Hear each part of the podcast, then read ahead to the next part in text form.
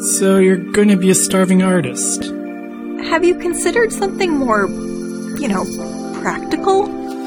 How will you make money? Why not get an MBA instead?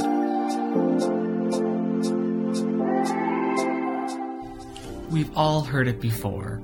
Your family's well meaning pleas with you to ditch your art and find something practical to pursue in your career. Whatever that means! During Practical Advice for Impractical Pursuits, students in Michigan State University's Arts, Cultural Management, and Museum Studies program will extend stories from industry professionals across arts and culture, arming you with all the knowledge you need to not just make it, but thrive. Hello, everybody, and thank you for listening. My name is Jake Gerard Price, and in this episode, The Balancing Act A Guide to Running a Dance Company, I will be giving insight on the inner workings of a college dance company. This episode features tips and tricks to running a dance company or studio targeting college students. I am the marketing director for Michigan State University's Orchesis Dance Company. I run all the social media platforms and curate content targeting college students. Later, we will be talking with Orchesis's executive director, Sarah Osterling, and the vice president of Orchesis, Katie Hiese. Formed in the mid 1900s, Orchesis is one of the largest student run organizations on MSU's campus. Orchesis's mission is to support and inspire the Michigan State University community through movement. As a whole, the dance community has struggled to adapt to changing times. With the COVID 19 pandemic and the need to make arts more inclusive, dance has sometimes been a few steps behind. That's why it's important for us, arts managers, to make sure proper measures are being taken to make sure no community is left behind. Orchesis is a great example of an arts organization making inclusivity a fundamental part of their mission. Running a dance company is not an easy task. It involves lots of teamwork and communication. For example, Orchesis has a team of executive board members. Each member has a voice and vision for the company. Decisions are made in meetings after deliberation. Running a successful college dance company requires balance. A balance between making art, providing our company members with dance education, and fostering a community. Now, let's talk with Orchesis's executive director, Sarah Osterling, and the vice president of Orchesis, Katie Hiese. Hi, I'm Sarah Osterling. I'm the executive director of Orchesis Dance Company. Um, really, kind of what this means is I'm the president, so I organize the e-board. Um, we have 11 members on our e-board, and I host those meetings. I really figure out everything that we need to do, um, especially in the pandemic. Too, uh, I make the hard decisions that we do have to make in order to keep our dancers and keep everybody safe, um, and just kind of overall oversee the whole company. Hi, I'm Katie Hiese. I'm the Vice Executive Director of Orchesis Dance. Um, as the Vice Executive, I pretty much help Sarah with all of her roles. I help all the other positions with their roles, and then I'm um, kind of in charge of coordinating our guest choreographers and guest teachers. Um, Sarah, could you kind of, since you're the executive director, you're kind of the expert on Orchesis right now, mm-hmm. could you kind of sum up Orchesis in a couple sentences? What what are some of our values and morals as a company? Yeah, absolutely. Um, so Orchesis kind of goes by three main, uh, I guess, values. We like to create, collaborate, and explore. And so we really just try to bring dancers all over the campus of MSU together to do those three things, um, to really just let people express themselves through movement. Um, we are an official MSU Department of Theater initiative and as, as well as a registered uh, student organization. And so we teach everything from like technique classes to normally we would have like performances, um, casts, have professional choreographers come in. And so everything we do is really just to like create movement and create um, dance and then collaborate with each other you know build these relationships and then really explore what can we do with dance and how far can we go and how can we really just kind of push society to you know be a better place and to create a community for ourselves. Yeah awesome. I love orchesis for that. Um, one of my first questions is that being on a college campus, we're dealing with college students. And so how do you how do you guys think Orchesis markets and caters to college students? Yeah, well, I can speak on this one. Um, actually, I'm a major in marketing through the Business Broad College. And so I do have a lot of experience marketing to college students because for Orchesis, all of our members come from this pool of college students. That's kind of our target target market. And so we do a lot of different things from emailing campaigns where we use MailChimp to kind of send out emails just let people know. Um, a really, really big way we get members is through Sparticipation. So once a year, MSU hosts this huge event. This year it was virtual, but still worked out really well. It's Sparticipation. And so with that, we kind of just set up our own little booth and then we talk to everybody, um, all the freshmen, all the sophomores, even juniors and seniors who are looking to get involved in other student organizations. And so that's one way we really kind of get college students to know about our club. Because um, I think for us, it's a lot about awareness. Not everyone knows who Orchesis is. And so that's kind of our job is to push who we are um, and get members that way. From a non-marketing standpoint, um, for Orchesis, it's really important that we're inclusive. It's one of a big value of ours. So when we're trying to get new members, we don't look for the best dancers. We're not saying you have to have a 180 degree tilt and have all your splits. Like, we just want people who want to dance and have fun and meet new friends and really just join a good community. So, being really inclusive and open to all um, dancers is something that's really important to us. Yeah, that actually really nicely transitions onto my next question is how is Orchesis inclusive to all? That is a huge um, aspect of Orchesis is that it doesn't matter if you're if you've danced your entire life, if you've never danced before either, you can still be you still have a home in Orchesis, and that's one of the really great things about this company. Um, can you one, one of you talk about um, some of the inclusive measures that have been added, um, like for example, putting pronouns on the, the application for the company? Yeah. Well, just as Jake said, that's actually something that um, we added this year that we realized was absolutely like, an absolute necess- necessity.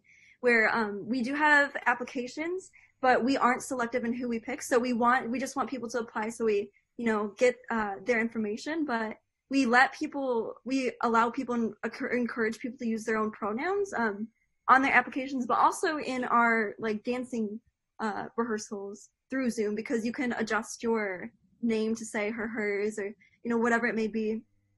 Um, and I can also kind of speak because I uh, I've not been dancing all my life. A lot of people in Orchesis have you know been dancing at three years old, straight out of the womb. Um, and so, but just like Katie said, we don't look for the best dancers. We look with people who have the most passion. Um, and so, even though I personally I haven't started dancing until I was in eighth grade, and that's kind of uh, that I don't have the same technique that a lot of people have. But as the executive director, that just kind of goes to show that we really are just looking for people who want to be here and who want to dance. You don't have to be perfect to, you know, and still enjoy something so incredible. Something else that we've added to our application this year is your preferred name because um, we have such a wide array of dancers that come from many different backgrounds. Some people don't prefer some people apply with one name but they prefer to go by another name based on um, personal preferences. So that's something else that we've done to expand our inclusivity.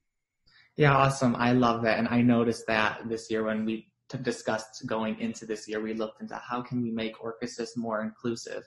Looking outside of orchesis now and just at in the dance community as a whole there is still a lot of measures to be taken to make the dance community more inclusive. And that's one of the great things about Orchesis is that we're kind of paving the way for inclusive dance. Um, so kind of onto the next topic, which is the pandemic, the COVID-19 pandemic. Now I wasn't part of the e-board last year, so I kind of wanted you guys to talk about the process of being on e-board last year, the executive board for Orchesis last year, right when the news happened. How did you guys adapt? What what was some of the calls being made? What were the harsh decisions you guys had to make, and what was the thought process behind those? Yeah, that was a crazy moment. I can tell you, our group chat was blowing up. We had to figure everything out. Um, when we realized that you know this was happening and that it's not safe anymore to be in person for rehearsals, in person for our whole show, whole show because at this point um, at this point we were really getting ready for a final show we were really really close to performing it uh, maybe a month away something like that but i guess really just by communicating with each other and sharing on ideas and really figuring out how can we get through this together. Um, we did have to cancel our show, which was unfortunate. But the cool thing was that in that moment we canceled the show, but this upcoming semester, we still gave those choreographers who didn't get to perform and have their dancers perform, we allowed them to do a virtual performance this semester. And so we really wanted to still give the whole Orchesis experience to our members, even though we were dealing with something that we've never dealt with before.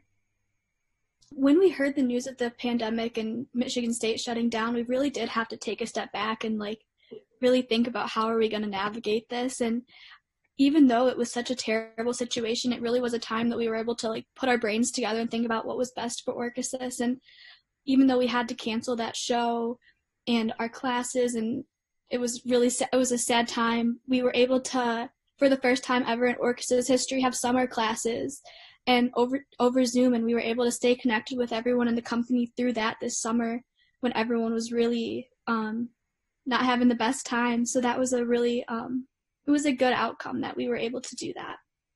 Definitely. Yeah, I agree. I think the online classes were, and when the everything first got shut down, the online classes that we started doing were a huge success. Um, that those had a great turnout. Um, Sarah kind of touched it on a little bit, but what was the planning process like for this year, knowing what we were going into? What was the planning process like? Yeah. Well, to be honest, we we came up with solutions for every single situation because as a student organization, you know, we have a lot of rules to follow with both the CDC, of course, but also um, MSU has their own rules for student organizations. Um, and we, you know, we weren't, we had no idea, you know, what we would be allowed to do and how each month was so different from the last. Um, and so by just kind of coming up with the board, uh, coming up with every single situation that could happen, and then being like, okay, no matter what situation happens, this is what we can do and this is how we're going to still be there to support our members. Um, i don't know kate if you want to go into specifics but. So sarah and i really i think probably end of july started we had a document in google docs of every single situation that we could think of with our knowledge of the pandemic that we had in that moment. And then we made all these different plans and then come August, we had to make a whole nother set of plans because everything kept changing. So it was really just being flexible and just rolling with whatever was thrown at was thrown at us um, to try and make the best situation for Orchesis and help our dancers have the best experience that they can uh, given the circumstances.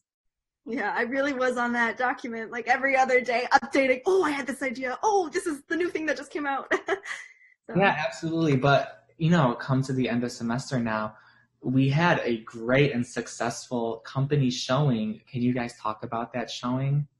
Yeah, so we were able to, we had three groups of choreographers. We had, um, well, four total choreographers. We had two that worked as a pair and then two individuals um, who were able to create and run their pieces this semester all virtually.